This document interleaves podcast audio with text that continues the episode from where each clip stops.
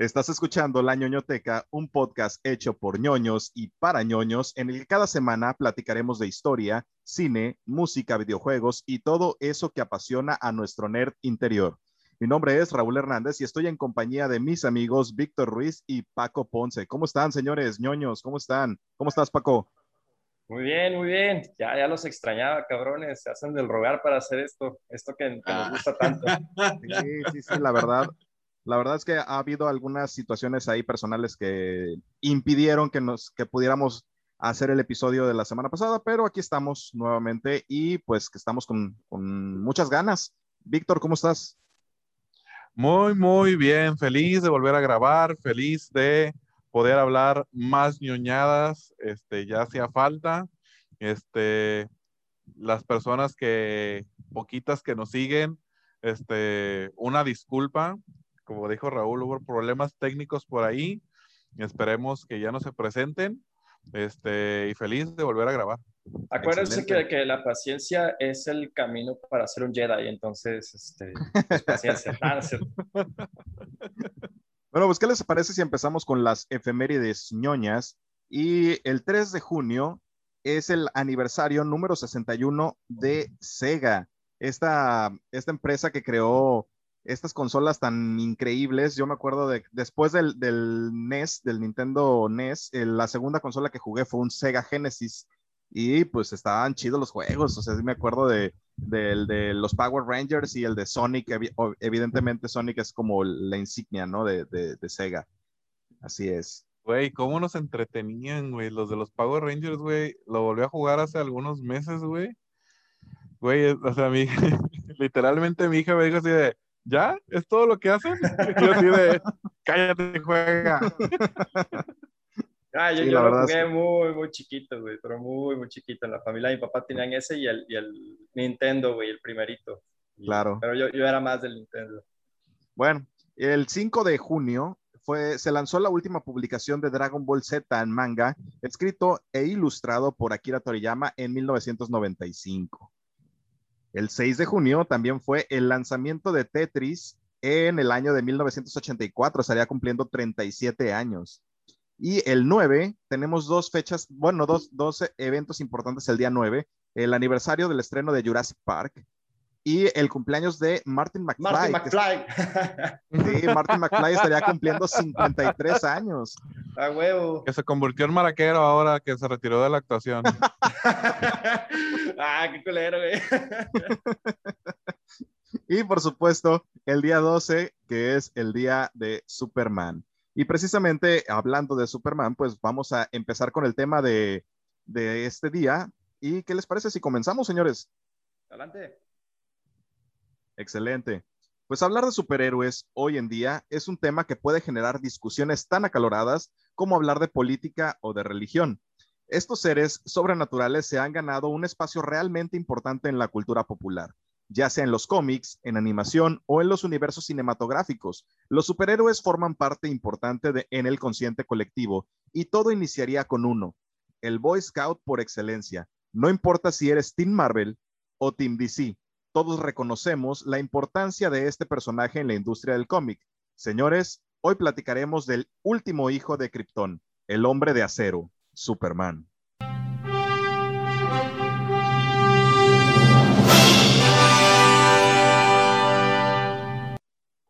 El personaje que no importa que, que hagas, él es un puntito más que tú. A huevo. Sí déjale paro porque si no, nos cobran los derechos de autor. no contamos con derechos de autor. Sí. Bueno, pues el personaje de Superman fue creado por el escritor Jerry Siegel y por el artista Joe Schuster y apareció por primera vez el 18 de abril de 1938 en Action Comics número 1. Los lectores se identificaron rápidamente con el hombre de acero y más rápido que una bala se convirtió en una sensación multimedia. Sus aventuras se narraron en la radio, el teatro, el cine, la televisión y su imagen podía verse en todo tipo de mercancías y artículos coleccionables. Pero comencemos por los inicios del hombre de los calzones rojos. Jerry Siegel y Joe Schuster crearon a mediados de la década de los 30 un nuevo personaje, un superhombre que provenía de otro planeta. Las balas rebotaban en él y tenía una fuerza descomunal. Todavía no volaba, sino que daba saltos enormes y vestía de una manera algo particular. Un traje completo estilo mameluco con los calzones encima y una gran S en el pecho y una capa, todo de rojo y azul. El nombre era simple, pero con impacto. Superman. ¿De dónde habrá salido la idea, güey, de... mm, el diseño le hace falta algo. Tanga. Ponle los calzones por fuera. Pero todos los superhéroes, güey, yo creo que era como inspirado en, no sé si los luchadores o algo, porque sí era todo, todo este, con los calzones por fuera, no sé por qué. No entiendo es eso. como la película de los increíbles, güey, que, que, como que en ese tiempo estaba de moda tener los chorinos de fuera, ¿no? Y que le dice Edna Moda a, a, a, que lo de la capa, ¿no? Mister Increíble, dice, eso es anticuado, güey. Sí, sí, y, ca y, causaba, causaba accidentes la capa, güey, aparte. Oh, y también los calzones de fuera, güey. sí, pues esta historia de Superman era una derivación y una evolución de una historia anterior que habían escrito, protagonizada por un vagabundo que recibe una sustancia experimental por parte de un científico y adquiere gran fuerza e, e invulnerabilidad. al descubrir sus nuevas características, el protagonista mata al científico para que no pueda otorgarle esos poderes a otras personas. Ah, qué ojete, güey. sí. O sea, el primer Superman era un ojete, güey. Sí, literalmente sí. Cuando el efecto de la sustancia se desvanece, el hombre recupera su condición natural, pero entonces tiene que cargar con el crimen que cometió. El personaje no tenía pelo y su fisonomía no se asemejaba en nada a la de Superman. A decir verdad, se parece mucho más al Lex Luthor. La historieta, voy, a dejar, voy a dejar la imagen aquí. La historieta se llamó El reinado del superhombre y fue publicada en una revista de ciencia ficción. Bueno, pues Siegel desarrollaba los personajes y escribía los guiones, y Schuster los dibujaba. Los dos jóvenes vivían en Cleveland, ciudad que hoy se proclama con orgullo como la cuna de Superman, y desde allí trataban de hacerse un lugar en el mundo del cómic. Entonces, pocas palabras, es Krypton, ¿no?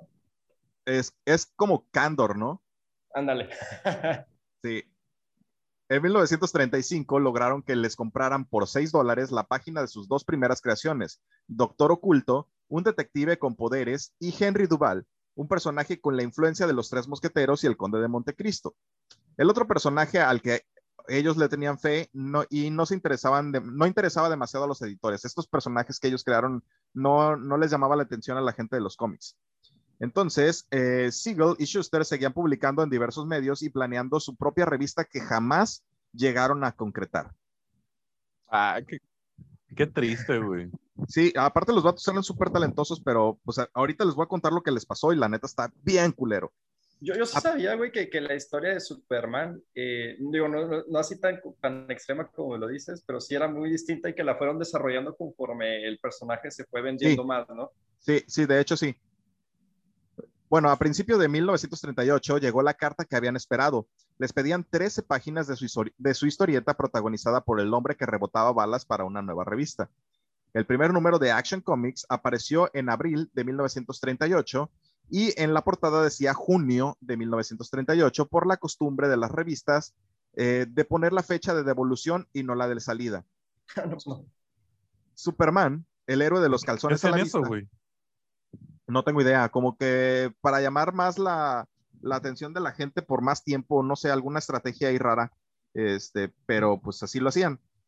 Y pues, ¿Algún niño sabe qué pedo con eso? Explíquenos, porque la neta yo no sé qué, a qué se deba eso. Sí, no, algo ahí de, de mercadotecnia extraña de los años 30. Ah, todavía no era la época de las drogas psicodélicas, perdón, entonces no, no, no es eso. No, todavía no, no, pero podías fumar en la oficina. Ah, sin bueno, pedo, sí. sin pedo, sí. Y tener 15 hijos y llegar pedo a una junta. Ah. Y fumar en el cine y en el avión. Y en el Ay, avión, ajá. Sí, en el cine, güey. Pero a escondidas, güey. No, sí, sí, pero me he puesto pedo en el cine, güey. No, antes podías hacerlo con toda libertad. ¿No mames, neta? Sí. Ve Mad Men, güey. Ahí te ah, sí, claramente qué podías hacer qué en esos serie, años. Wey. Sí, sí. bueno, Superman eh, en la portada aparece levantando un auto por encima de su cabeza mientras varias personas huyen despavoridas.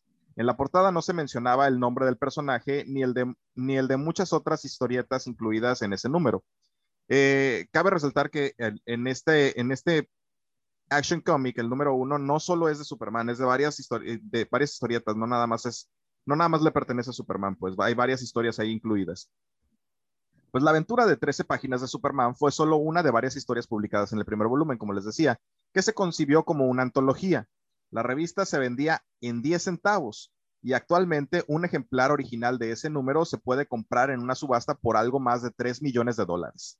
A la madre, güey. Así es. No mames. A la pero, madre. pero a ver, ¿quién las tiene? Bueno, sí hay, ¿no? ¿Quién las tiene así bien cuidadas, no?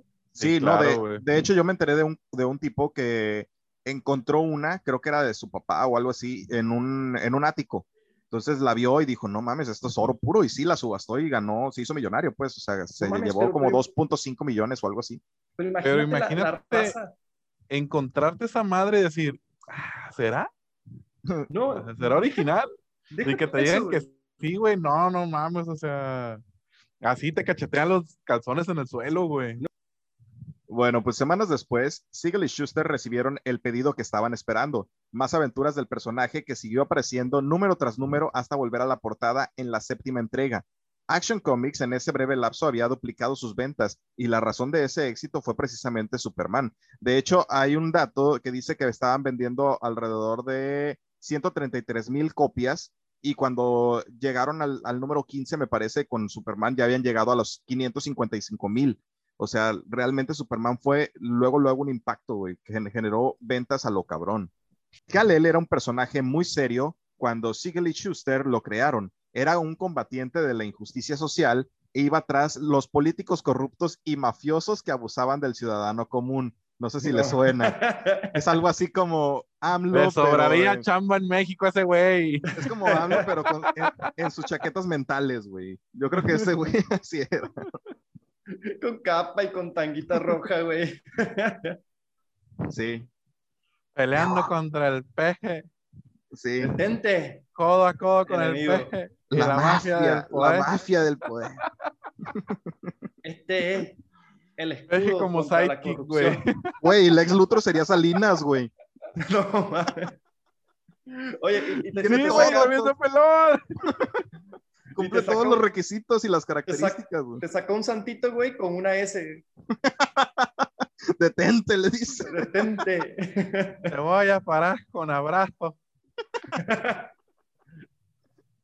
Bueno, pues debido a la adaptación de Superman en otros medios, su origen se ha cubierto frecuentemente. Estas historias se adhieren al marco básico creado por Siegel y Schuster con ligeras variaciones hechas para ayudar a entender la trama o atraer al público contemporáneo.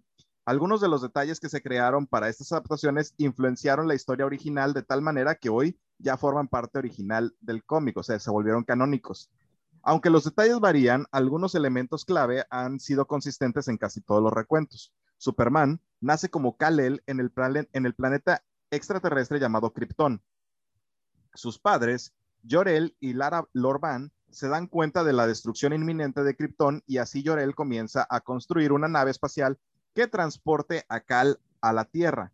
En los últimos momentos de Krypton, Jor-El acomoda al pequeño Kal-El en la nave y comienza el despegue. Jor-El y Lara mueren justo cuando la nave escapa de la explosión de Krypton.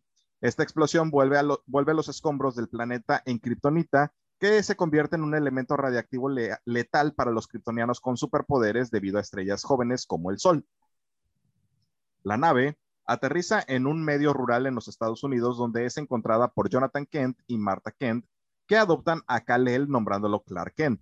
A medida que crece, Clark, en la, Clark y sus papás se dan cuenta de que tiene poderes, que tiene superpoderes, y los Kent le enseñan a Clark a usarlos responsablemente para ayudar a otros a luchar y a luchar contra el crimen. Es como, como cuando los papás fresas, güey, adoptan a- al- al niño hijos de cholos, güey. Pasas de llamarte el Brian a llamarte Santi. Miguel o- ah, Santiago, ándale. Sí, Santi, Santi es el... Sí, ya. Güey, Y si, y eres niña, Ana Pau, güey. Ándale, o Sofía, güey. Bueno, pues Clark se muda a Metrópolis y trabaja como reportero en el Daily Planet, donde conoce a sus amigos y compañeros de trabajo Lois Lane, Jimmy Olsen y Perry White. Superman se vuelve frecuentemente el sujeto de varios artículos del periódico escritos por Lois, con quien comienza una atracción romántica. Bueno, Pues con el Ah, éxito la de... compañera del trabajo, güey. Sí, sí. Amor Con el ex-. Con el éxito de su... Podría ser el título de un cómic bastante interesante. Pues hay, hay una serie, ¿no? Que se llama Lu- Luisa y Clark, ¿no? O Clark y, Lu- Hubo, Lois. hubo una, una serie que se llamaba Luis y Clark, Las Nuevas Aventuras de Superman, la pasaban en Warner Channel. Y ahorita está otra eh, que se llama Superman y Luis o algo así, o Luis y Superman o algo así. Una, chido, es- ¿no? Lo- es Lois nueva. y Clark, a- am- Amor Godín. Bueno, pues con el éxito de Superman en los cómics vendría evidentemente su expansión a otros medios. La animación y el cine harían que el hombre de acero saltara de las páginas de las historietas a la pantalla. Y como toda historia popular, siempre se necesita su dosis de leyenda urbana. Con el tiempo se comenzó a hablar de una supuesta maldición para aquellos que se fundaban el manto del último hijo de Krypton. Pero eso lo veremos más adelante. Los editores estaban muy, muy satisfechos. Veían cómo las calles, en las calles había chicos que representaban su creación, habían cumplido un sueño, pero por la emoción de hacerse un lugar en la incipiente industria y de tratar de vivir de lo que les gustaba, no se dieron cuenta en qué condiciones habían pactado la contratación, el contrato. Para ser más precisos, no les sorprendieron las condiciones porque eran las de siempre, las habituales, las que solían firmar. Un contrato cerrado absolutamente favorable para el editor a cambio de la paga acostumbrada, que fueron 130 dólares en razón de 10 dólares por página. No mames. Así es. En la letra chica del contrato, que esa que nunca leyeron, decía que a la editorial le quedaban todos los derechos futuros que generara el personaje y que los autores no podían reclamar. Qué Entonces- culero, güey. Así También es. qué pendejos, güey. O sea, ¿por qué no? Ah, está bien. Sí. Es que, güey, yo lo entiendo que por la emoción de, ah, alguien nos va Es como si nos llegara final- ahorita, ahorita nos llegara un güey, no sé, de alguna empresa y nos dijera, güey, nosotros vamos a este, patrocinar su podcast, ¿no? Y les vamos Ah, a me dar bajo los pantalones y me empino, güey. sí. Métemela. les damos tanto, güey. Señores patrocinadores, si alguien está interesado en Francisco, ya vieron que no es tan difícil poseerlo. Es un chico fácil, Paco, es un chico fácil. Sí, algo así, pues. Entonces, pues evidentemente ellos también se empinaron. ya ven, no soy el único. Diría, diría, diría mi, mi amigo Irán, saludos hasta Irapuato que nos escuchan. Vallarta, check. Sí. Bueno, pues el éxito de Superman fue tan abrumador y en poco tiempo subo- tuvo su propia revista. O sea, ya Superman ya dejó de pertenecer a, la, a esta antología y se convirtió en un personaje que vendía por sí solo. Cuando eso sucedió, Schuster y Siegel acudieron a la editorial para reclamar su parte y a sostener que el personaje les trajo, le- que ellos hicieron les pertenecía. Los directivos rechazaron sus pedidos porque decían que ya Superman pues ya no les pertenecía. Creyeron que era una situación pasajera, pero los hechos les demostraron lo contrario.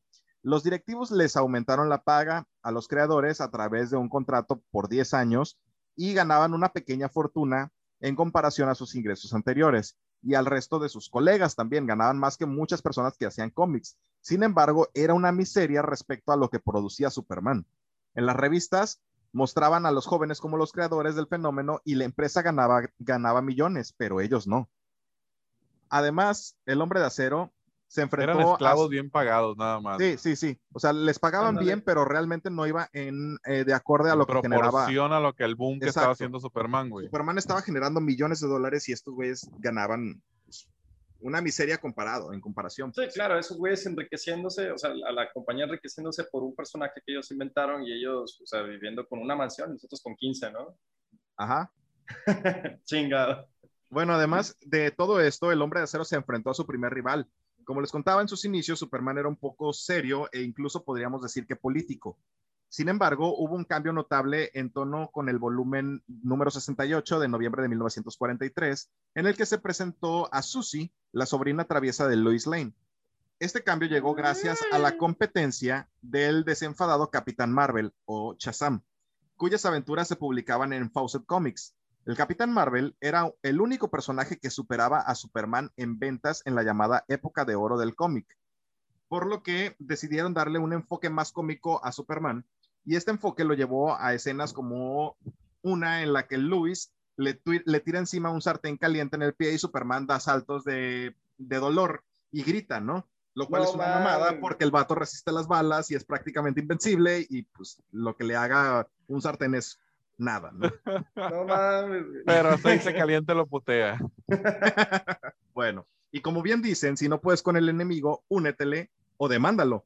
Entonces, una demanda en la que se decía que el Capitán Marvel era una copia de Superman terminó por llevar de regreso a la cima eh, de ventas al Hombre de Acero. Posteriormente, Shazam formaría parte de las filas de DC Comics y la Liga de la Justicia compartiendo aventuras con Superman. Entonces, eh, ahí DC o Action Comics en ese momento, porque todavía no era DC, se, este, se convertiría también en dueño de, posteriormente de, de y entonces se integraría a, la, a las filas de la, de la Liga de la Justicia. También hay un tema ahí con el, con el nombre de, de. Antes era Capitán Marvel y evidentemente pues estaba la compañía de Marvel Comics, entonces ahí hubo un problema por el nombre. Y sí, hubo ahí pedos, entonces tuvieron que cambiar el nombre con Shazam. Schuster y Siegel continuaron trabajando y mientras Siegel deseaba seguir escribiendo el mismo cada guion, a pesar de que el trabajo ya era muchísimo a esa altura, Joe Schuster tuvo que poner a un equipo de dibujantes para trabajar para él. Su salud había empezado a declinar y eh, había empezado a tener problemas de la vista, además de problemas de movilidad en uno de sus brazos, por lo que ya no podía eh, dibujar como antes. ¿Pero por edad o por enfermedad? por, enfermedad parece, porque ahí todavía no estaba tan grande, güey. O a lo mejor le daba huevo y quería contratar chalanes, güey. También. También, ya, tenía una lanilla ahí, entonces pues se daba, se daba el lujo, ¿no? Dibújate dos, dos superhéroes, güey, y dásate por unos tacos, güey, ya. Oye, los cafecitos, ¿eh? No, que no se te olviden. Ah, unos tacos y un café. Simón. Bueno, pues los pagos seguían siendo amplios y les proporcionaban un muy buen nivel de vida, pero habían perdido el control de su personaje y veían cómo los editores amasaban una fortuna descomunal. Entonces los reclamos continuaban. Jerry Siegel fue alistado en el ejército en medio de la Segunda Guerra Mundial y no fue enviado al frente europeo, sino que lo mandaron a Hawái. Entonces, mientras él les encontraba reclutado, los de National, la casa editora. O sea, así enfermo y puteado lo mandaron para allá. No, no, no, a Siegel. A Siegel lo mandaron ah, para allá. Otro, al otro, era como el guionista. Eh, Schuster, era, era, el dibujante y Siegel era el guionista. Entonces, uh, mientras él estaba eh, reclutado, los de National, que era la casa editorial antes de DC Comics, decidieron publicar Superboy, una creación de Jerry Siegel que en su momento se había rechazado. Naturalmente, también fue un éxito. Entonces. Oye, pero ¿cómo van a haber dicho? No, güey, lo van, van, a decir que es Superman, pero de niño, güey. No pasa nada, nadie se va a dar cuenta, güey. Y no hubo pedo, igual generó éxito, güey. Es que también, más que nada, tiene que ver mucho la historia, ¿no? El, el, el contexto que le pongas al, al, al, superhéroe, por más superpoderes Mira, que el Superboy fue el inicio de los multiversos, güey. Sí, Ándale. Porque hay, hay, hay, diferentes Superboys, güey. Superboy, el primero que salió me parece que era precisamente Clark, de joven. Sí. Y, y, posteriormente salió Superboy, que es Connor, el que, el que conocemos ahorita, que pertenece también, incluso está en la, en la serie de, Titans en Netflix, y eh, etcétera, ¿no? Son, sí, el, que, el que buscaba como que su, su, su propósito, ¿no? En, en, la vida. Es que es un clon de, de de Clark y de, y Lex Luthor, tiene los, el, el ADN de los dos. Está medio, medio raro ahí el asunto, pero bueno. es el Lex Luthor queriendo tener hijos con Superman, güey, a mí no me engaña. Eh, eh, ese, ese odio me parece que es como amor platónico, güey. Sí, el amor? Son celos porque Luis no porque estaba enamorado de Luis. Sí. Voy a tener un hijo, cuésteme con quien me acueste Superman, dijo el, el Lex Luthor. Y le bajó la tanguita. Él fue el que le quitó el, el, calzón rojo por primera vez, ¿no? bueno, pues esta fue la llave para otro, para un nuevo reclamo. La presentación judicial la realizaron por los dos personajes. Lo de Superman no prosperó, pero el juez, consideró que la sesión de derechos de aquel contrato era válida. O sea, el, juez le, les dijo que se la pelaron, pues, o sea, ellos se dieron los derechos de Superman en aquel momento, pero les reconoció los derechos de Superboy y entonces, pues, por eso sí estaban generando, pues, ciertos ingresos. Obviamente no, al nivel de Superman. Es diferente. Sí, totalmente. no, ¿cómo que no? No, no, es que este es joven. Sí, y, este, este, pues, pues, pues eh, trae otro tiene un lunar en el culo y el otro no. Bueno, pues los editores y los artistas llegaron a un acuerdo y se les pagó 94 mil dólares a Schuster y Siegel que cedían los derechos a perpetuidad y declaraban que nada más tenían que reclamar a, National, la actual DC Comics. Faltaban pocos meses para que el contrato por 10 años finalizara y transcurridos esos meses la empresa despidió a Schuster y Siegel. No querían saber nada más de ellos y había porque pensaban que ya habían dado lo mejor de sí y temían nuevas presentaciones judiciales. Ellos pensaron que siendo los creadores de Superman les esperaba pues un futuro promisorio, o sea, pensaban que pues, en cualquier lado nos van a contratar, nosotros somos los que creamos a Superman, ¿no? ya imagino por la calle, hola, ¿qué tal? Mi nombre es Francisco, yo creé a Superman. Hola, ¿qué tal? Yo soy Paco, yo creé Superman, a todos lados, ¿no? Diciendo yo creé Superman. Y los vatos le decían, a mí me vale verga, güey. Pues sí, güey. Bueno. Es, que, si, es que si no creas nada, güey. Si no creas nada después, puedes crear una obra maestra, güey, pero si no creas nada después, aunque no sea tu obra maestra, no puedes ser considerado artista, güey. Por mucho que, que, hagas el intento, una obra maestra no te define como, como, tu talento, güey. Eres un one, te este, conviertes en, en, one, hit, wonder. Ándale, ándale, haz de cuenta.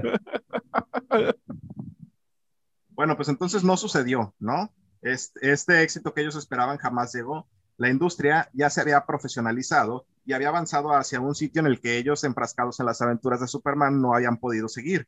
Siegel consiguió un trabajo durante un tiempo con Stan Lee en Marvel, pero no duró mucho. Y Schuster, eh, debido a su pérdida de visión progresiva, ya no, ya no podía dibujar. Entonces, pues ya valía, valía madre. Entonces, pues obviamente se llenaron de amargura. Schuster se convirtió en empleado de correo y un día tuvo que llevar eh, un paquete al mismo edificio en el que la editorial tenía sus oficinas. Alguien lo vio, lo reconoció y lo mandaron allá con los editores y le, le dijeron que no podían creer la situación del dibujante. Ese día apenas recibió de ellos una propina y el consejo de que cambiara de trabajo. qué, chidos, güey. Qué, buena, onda, güey, los vatos. Ah, qué chingón, güey. Bueno, pues la salud y la economía de Schuster se estaban deteriorando progresivamente. Y lo mismo ocurría con Siegel, quien padeció dos infartos, güey. Luego de la muerte de su mamá. Luego de la muerte de su mamá, con la que vivía Schuster, ya casi ciego, pasó unos días como vagabundo. Un policía se acercó a él y lo despertó. Su intención era desalojarlo de inmediato, pero cuando lo miró a los ojos, descubrió la derrota y el dolor. No era un borracho, eh, no era un borracho más de los que, con los que se cruzaba cada noche en su trabajo. Era la, en, la, mirada de Schuster había vergüenza y algo de, de incredulidad. Entonces el policía le preguntó a qué se dedicaba y él dijo que se dedicaba al dibujo. Incluso dijo... Con razón te estás muriendo de hambre, le contestó el policía. de hecho le dijo, yo inventé a Superman. El policía, eh, pues obviamente creía que estaba mamando, pero pues Oye, te quiero hacer un paréntesis aquí porque sé exactamente lo que hubiera contestado un policía mexicano, güey. Hay un comediante este, americano que se llama Fluffy, no sé si lo han escuchado. Creo que no. No, véanlo, güey. Él dice, él tiene un chiste que no manches, me morí de risa, güey, y lo tengo que contar aquí, güey, y le tengo que dar todo el crédito porque es totalmente cierto, güey. Dice, no importa qué tan chingón seas, no importa qué hayas hecho, no importa las pruebas que tengas, los mexicanos son los únicos que tienen, te pueden desacreditar con una sola palabra. Y si el güey le dijo eso, esa palabra fue lo que hizo así.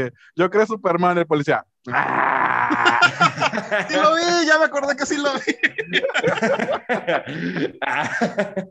¡Ah! Sí, totalmente, sí. Bueno, pues entonces el policía después del vio que pues el vato no estaba tan viejo, tenía 61 años, pero parecía que se veía muchísimo más grande. Entonces... Oh, usted está eh, chavo todavía, véngase, véngase. Sí. Entonces el dibujante de Superman, el superhéroe más conocido y rentable del mundo, se había convertido ya en un vagabundo. Por su parte, eh, Jerry Siegel siguió intentando encontrar resquicios legales para obtener alguna ganancia más de la que producía su personaje.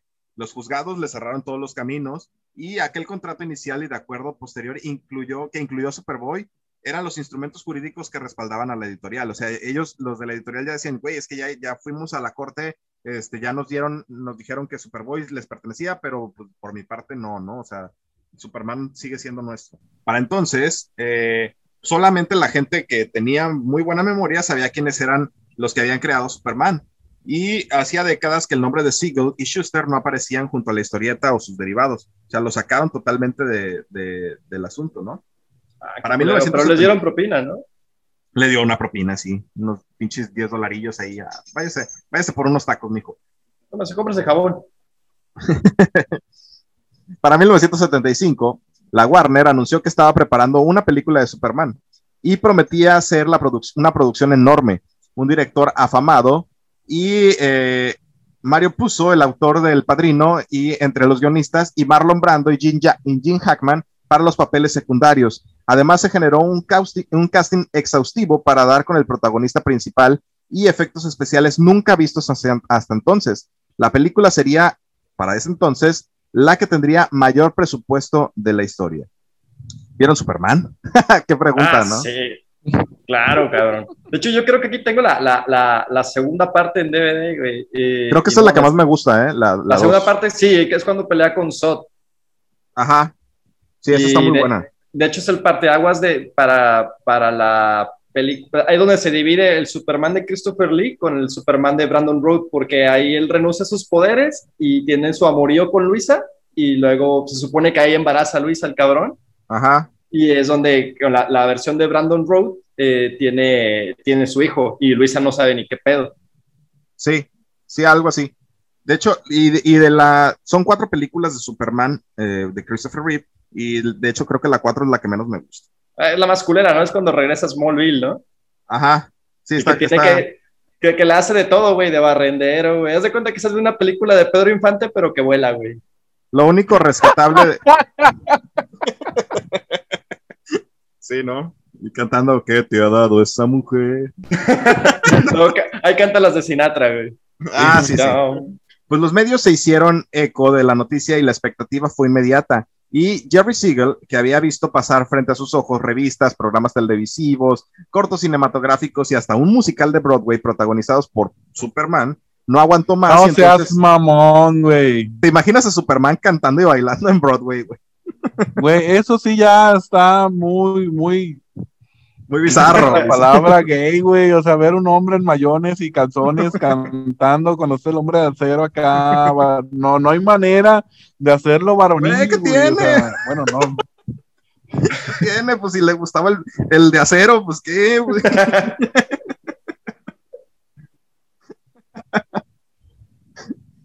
bueno, entonces, eh, Siegel escribió una carta bastante larga en la que expresaba su dolor y su bronca. Cito, yo, Jerry Siegel, maldigo la película de Superman. Espero que sea un fracaso de los que hacen historia. Espero que los seguidores leales de Superman eviten las alas. Espero que el mundo entero, al ser consciente del hedor que rodea a Superman, se aleje de la película como la peste. ¿Por qué maldigo la película basada en Superman, mi propia creación? Porque el dibujante Joe Schuster y yo, que concebimos a Superman juntos, no recibiremos ni un centavo del acuerdo al que ha llegado la superproducción. Superman lleva 37 años generando sumas gigantes de dinero y durante la mayor parte de ese tiempo los creadores de Superman no hemos ganado nada con él. Durante muchos de esos años conocimos penurias económicas mientras los editores se hacían millonarios.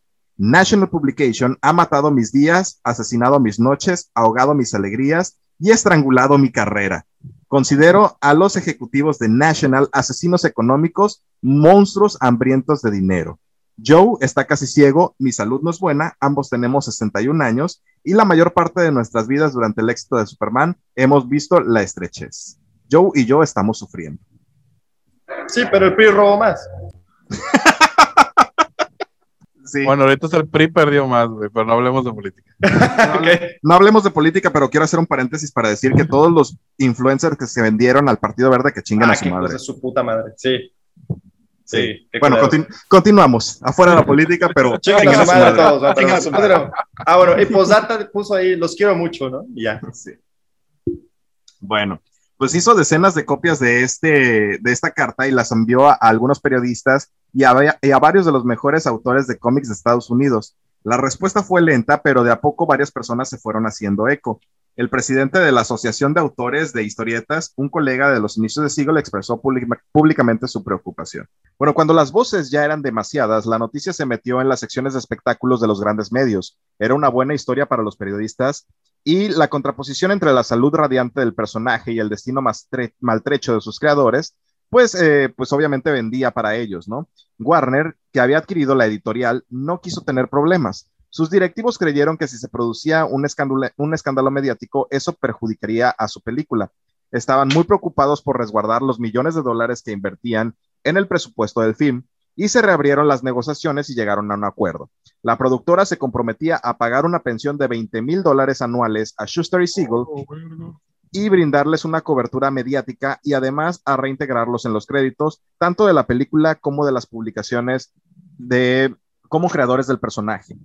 De todos modos, 20 mil dólares anuales me parece bastante poco para lo que, pues para lo que generaba Superman. sí. Este acuerdo posibilitó que los dos artistas pasaran sus últimos años. Eh, Schuster murió en 1992, mientras Siegel lo hizo en 1996 y les ayudó a que ¿se alcanzaron a ver las cuatro películas? Sí, güey. Sí. No mames, ya imagino con la última de haber dicho, qué puta mamada, güey. Sí, pues hasta el 96 vivió Siegel.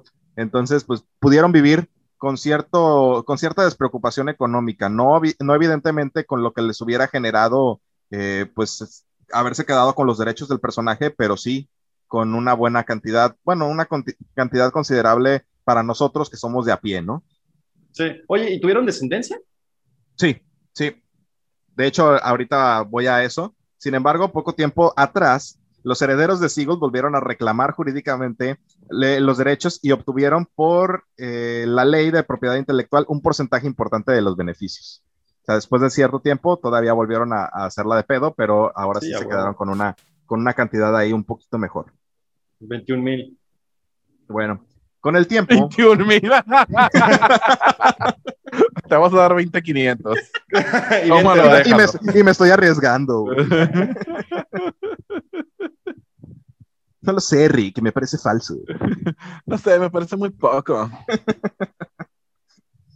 Con el tiempo vendría, me imaginé al, a, al, a Siegel o a, Schuster con la voz de Don Cangrejo, güey. Por alguna razón. Hola, soy Don Cangrejo y me gusta el dinero. bueno, con el tiempo vendrían eh, mejores, por supuesto, mejores mejoras a la narrativa de los cómics, personajes más elaborados y mejor pensados como Brainiac, o Lex Luthor mejorado, Supergirl bizarro y algunas supermascotas como Crypto. Brainiac, cuyos pasatiempos era, incluían en coger ciudades alienígenas para su colección privada, también le traería un regalo inesperado, una parte del mundo nativo de Superman, Crypto, eh, la ciudad de Kandor, precisamente. Se establecieron más detalles sobre la historia original a medida que se publicaban otras. Lo que decías, Paco, eh, mientras se estaban publicando, se, se, empezó a generar o a mejorar el personaje y a dar más detalles de, de, la situación o la historia, ¿no? Sí, hasta que le quitaron los calzones, ¿no? Digo, sí. Ah, sí. eso fue para los, para los nuevos 52, me parece. Pero, pues sí, o sea, pasó bastante tiempo con los calzones encima. sí. Muchas de esas historias se contradicen entre sí debido a la falta de continuidad entre la edad de oro y la edad de plata, pero la popularidad de Superman vendría de la mano, como casi siempre, con una maldición, y en la ñoñoteca, como nos encantan estos misterios, y pues vamos a, vamos a hablar un poquito acerca de la maldición en torno al hombre de acero, que hace pensar que pues el personaje está maldito, ¿no? Esta situación que, que nos hace pensar eso. Bueno, empezamos con Kirk Allen. El, el, actor protagonizó dos series de televisión de 15 episodios cada una, Superman en 1948 y Atom Man contra Superman en 1950. La miniserie que se volvió la más taquillera de su momento. Allen murió de Alzheimer a los 88 años en 1999. Bueno. Duró más con los creadores. Sí.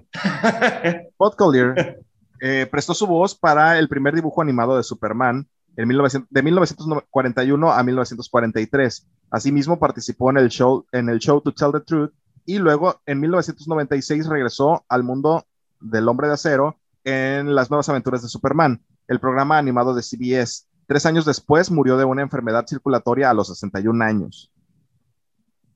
Bueno. Lee Kingley el actor que fue bebé, de, que dio vida a, la versión bebé de Superman, en, el filme de 1978, murió eh, en 1991 a los 14 años a causa de el abuso de solventes. Digo, ahí ya ah, no, le puedes echar, ya no puedes echarle la culpa a una maldición, güey, cuando haces esas mamadas, ¿no? Sí, eso sí. Eh, a ver, ¿cómo, cómo, cómo, cómo? Eh, ¿El güey se murió a los 14 años por abusar de solventes? Así es. era precoz. ¿What? bueno, George Riggs. a los 11 años, ya me imagino bien marihuano primero. no pudo con la fama que, que, que, tuvo en pañales, güey. Le gustaba la... Superman. A ese güey le gustaba la mona de Kryptonita, güey.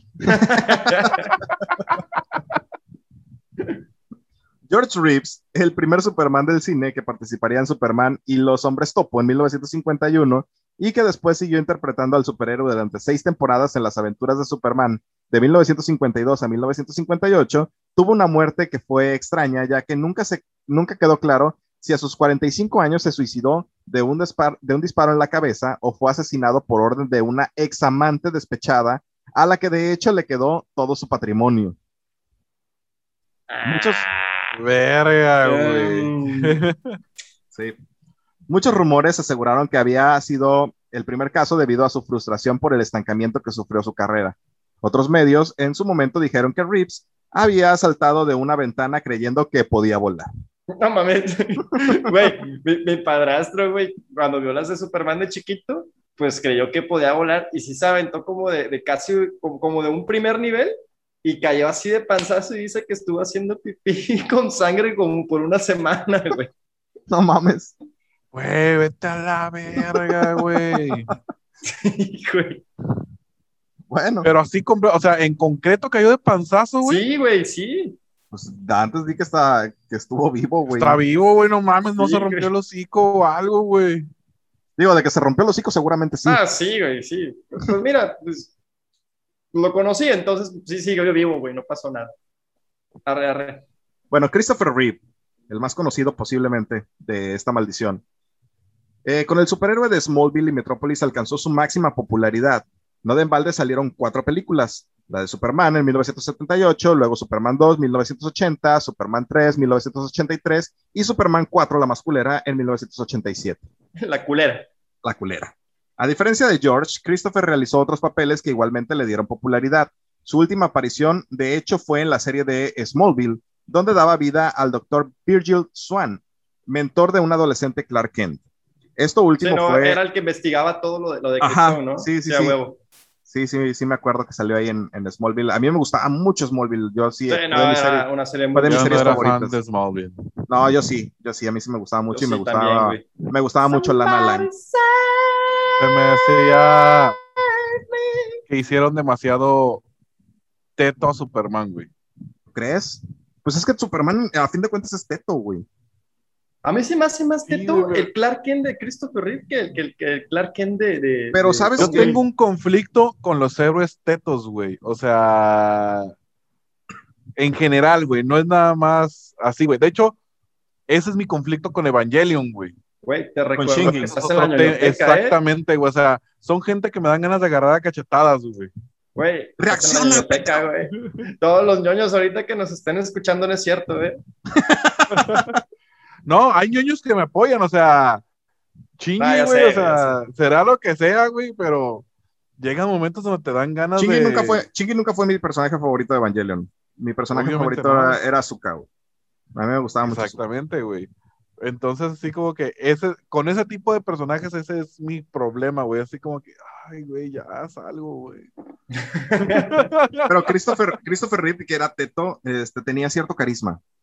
Sí, ah, sí, claro, claro. bueno, yo estoy hablando específicamente del Clark Kent de, Tom Welling. Sí, de Tom Welling. Ajá, exactamente. Tom Welling. Que por cierto, Tom Welling, precisamente, perdón que te interrumpa, precisamente Tom Welling, por esta cuestión de la maldición, jamás se quiso poner el traje para Smallville. Solo en el último capítulo se lo puso, ¿no? Y sin la capa, nada más. No, este... Nada más se abrió aquí el, el la camisa y, se, mostró el logo. traje de Brandon Root. Ajá. Pero nada más eso, sin la capa, sin nada, nada más puro logo. No, a mí su, su personaje sí me gustaba, me parece que, que, hizo un buen Superman. De hecho, tuvo una aparición hace, hace poco en las, en las series, cuando hicieron la crisis en, en, Tierras Infinitas de, Tierras Infinitas. de la Roverso. Que tenía un anillo, ¿no? Para renunciar a sus poderes. Ajá. Sí, pero aún así, aún así le metió Lex un putazo se lo quiso putear, ¿no? Y el güey, le metió un putazo. Le dice, todavía sigo siendo fuerte, güey, aunque Pues sí, güey, no mames, toda la puta vida rompiendo leña, ¿cómo no iba a estar así de fuerte, güey? Pues sí. Sí, el otro Lex que no, no hacía nada en su vida, nunca hizo nada. No, güey. No, nada, nada que ver. Pero bueno, bueno, con Christopher Reeve, eh, pues hizo este personaje eh, y eso fue mucho después de que sufriera un accidente a caballo en 1995 que lo dejó parapléjico, güey, en una silla de ruedas y con, con respiración asistida. Yo creo que es lo peor que te puede pasar en el mundo, güey, quedar así. Creo que había planeado un, Superman 5, ¿no? Y habían dicho que ese iba a ser el, redimir de Superman para, para recuperar lo, lo, mal hecho en la 4. En la 4. Pasó esto. Sí. Bueno, pues incluso en, Smallville hubo un capítulo dedicado en su honor y la serie no pudo seguir la, en la trama porque pues, evidentemente no se podía, pero sí trajo a Margot Kidder que diera vida a Lois Lane en las películas y en la serie personificaba a Bridget Cosby, la compañera de Virgil Swan.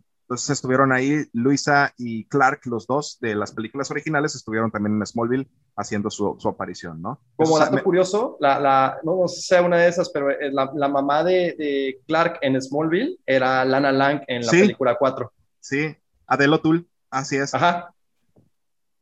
Sí, bueno, eh, Marlon Brando en 1978 dio vida a Jorel, el papá de Cal, en la película protagonizada por Christopher Reeve, Superman todo comenzó. Viajarás lejos, mi querido Caleb. Todo comenzó con problemas familiares que, según muchos medios, se debieron a su participación en la, en la famosa película. Comencemos que con su hijo, que su hijo le disparó al novio de su media hermana y fue encarcelado. Su puta madre. Y en 1995 su hija se suicidó y esto ocasionó que Marlon Brando cayera en una depresión y que aumentara de peso. Ah, güey, eso no sabía. No mames, güey. Yo no sabía eso, un actorazo, Un actorazo, sí, un actorazo. Y para el 2004 murió a causa de una fibrosis pulmonar y una falla en el corazón. Margot Kidder, la actriz que dio vida a Lois Lane en los cuatro filmes de Superman protagonizados por Christopher Reeve, sufrió de un fuerte desorden bipolar que le ocasionó un episodio de amnesia y que se perdiera durante días. Cuando fue hallada en un jardín de una casa, estaba estresada y confundida y se había arrancado la ropa y un diente, güey. Después, verga, güey. ¿Te imaginas? O sea, ¿cómo te arrancas un diente así de la... No mames. Nada más eso lo había visto y qué pasó ayer, güey. Así es, yo me acordé precisamente cuando, le... cuando estaba leyendo esto, me acordé de eso, güey. Y finalmente, en 2002, sufrió un grave accidente automovilístico en el que se rompió la pelvis y falleció en 2018 por causas desconocidas en su casa de Montana a los 69 años. Ah, no mames. No, pues con razón le tenían tanto pinche culo la maldición, güey. Les fue como en feria. Sí. Y creo que, que, Tom Welling no tuvo accidentes así cabrones, pero que sí tuvo un par de percancillos ahí en Smallville, güey. Sí, pero nada grave, o sea, cosas que pasan en cualquier producción, yo, yo creo, güey, o sea, este, Sí, un ojo salido y nada, ¿cierto? Sí, sí, sí, que te cortes así el, cuello y te salga sangre de la yugular, nada más, pero fuera de eso, nada, güey. Imagínate a Tom Welling diciendo, no, es que yo también fue mal en Superman y el güey sigue de ruedas, bitch, please. bueno, Alison Mack la actriz que dio, que dio vida a Chloe Sullivan en la serie de Warner Smallville durante 10 temporadas, Allison fue la mejor amiga de Clark.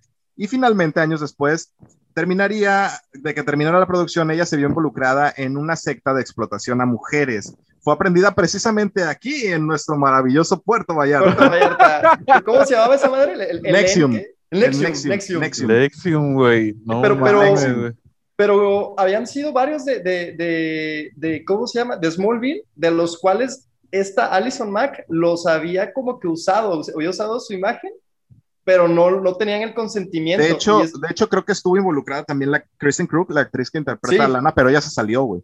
Sí, se salió. sí, se salió, como que vio que dijo, esto, esto está mal y se, se, fue, pero Alison Mack se quedó y de hecho creo que se convirtió en la mano derecha, era reclutadora de mujeres, esta sí, güey, ella, ella fue de las pesadas, güey. Sí, sí, los agarraron aquí en Puerto Vallarta y posteriormente fue extraditada a Estados Unidos para procesar, para ser procesada por tráfico sexual y conspiración para labores forzadas. Ay, cabrón. Sí.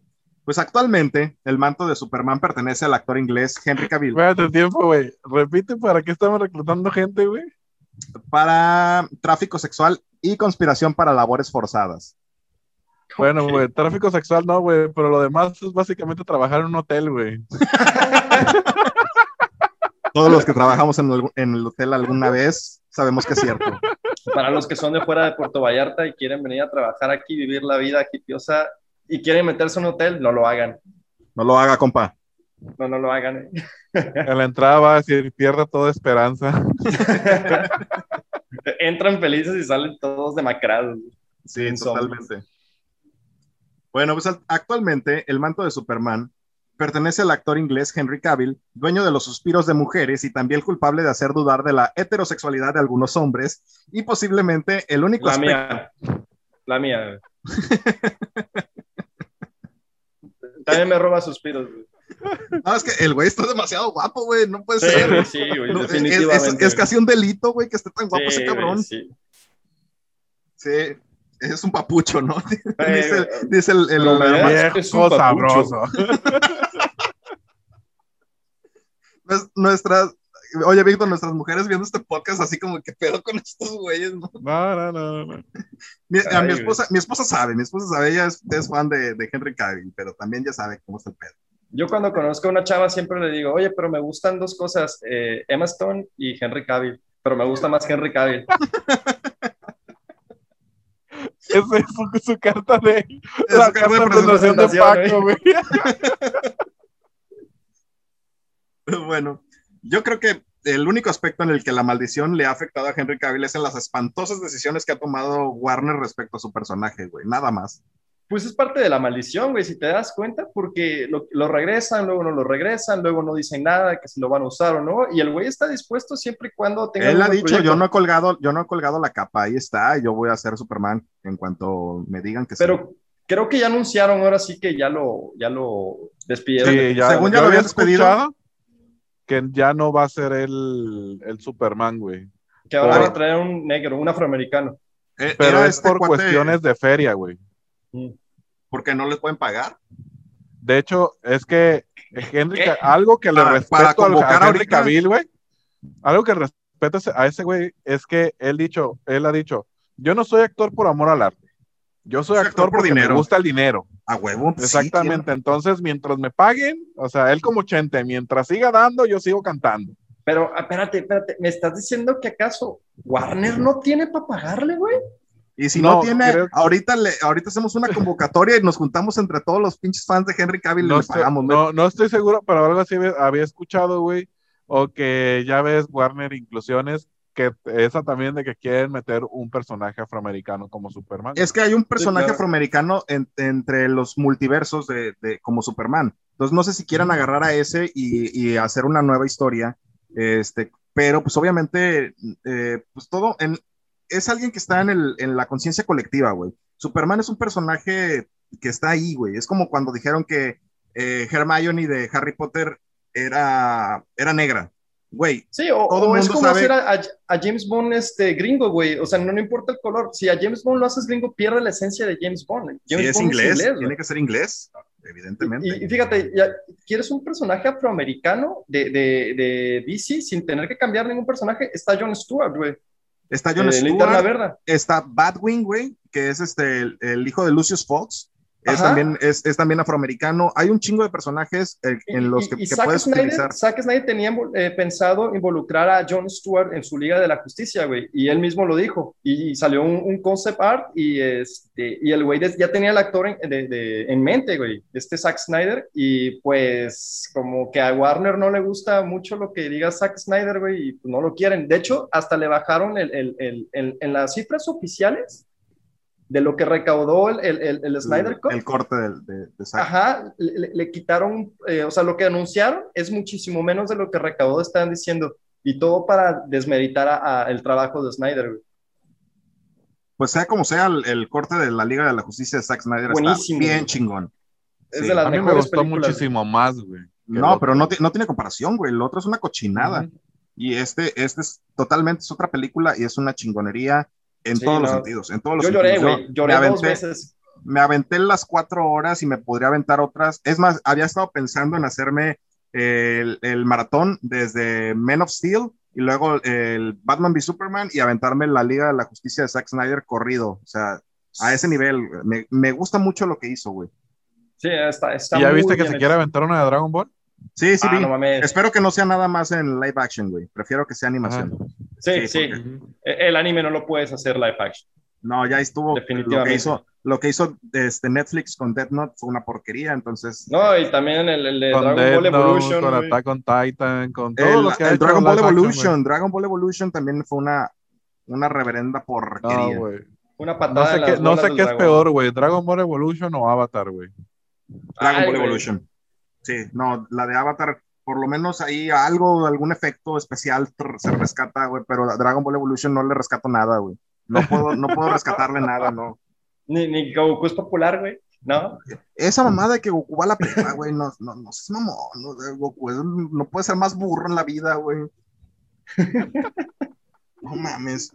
Pero bueno, regresando, Superman ha pasado de ser el Boy Scout el superhéroe por excelencia de valores intachables a formar parte de la tiranía en algunos cómics como Injustice o cambiar de origen en Superman Red Son estando al servicio de Rusia.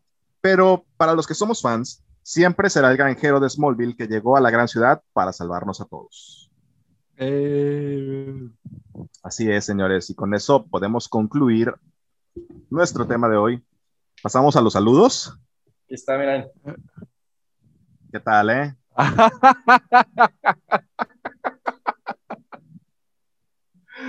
Por si, por No, yo sí soy, yo soy fan de Superman. de hecho, soy muy fan de DC.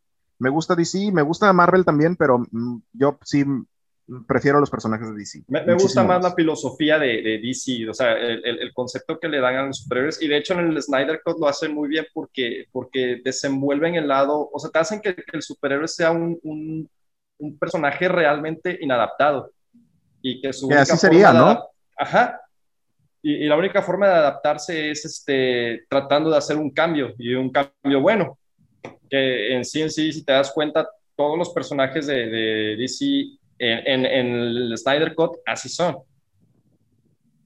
Sí, totalmente. Bueno, señores, pues con eso terminamos. ¿Hay algún saludo ahí en especial que quieran, que quieran dedicar? Eh, Víctor, eh, Paco. Eh, yo, quiero saludar a Roberto, que nos escucha, compañero de trabajo, y también a Luisa de Vancomer Las Juntas, que también nos escuchan. Este, muchas gracias por los comentarios, apoyo. Este, otro amigo Memo Villalbazo, también un saludo hermano, gracias por las buenas vibras. Ah, pues muchísimas gracias a, a, todos ellos. Este, a mí me gustaría eh, pues decir que si tienen alguna, alguna, algún tema en específico del que quisieran hablar, eh, estamos abiertos, a, déjenlo en la caja de comentarios o si nos conocen personalmente, mándanos un WhatsApp y con todo gusto podemos tocar el tema que, ustedes quieran.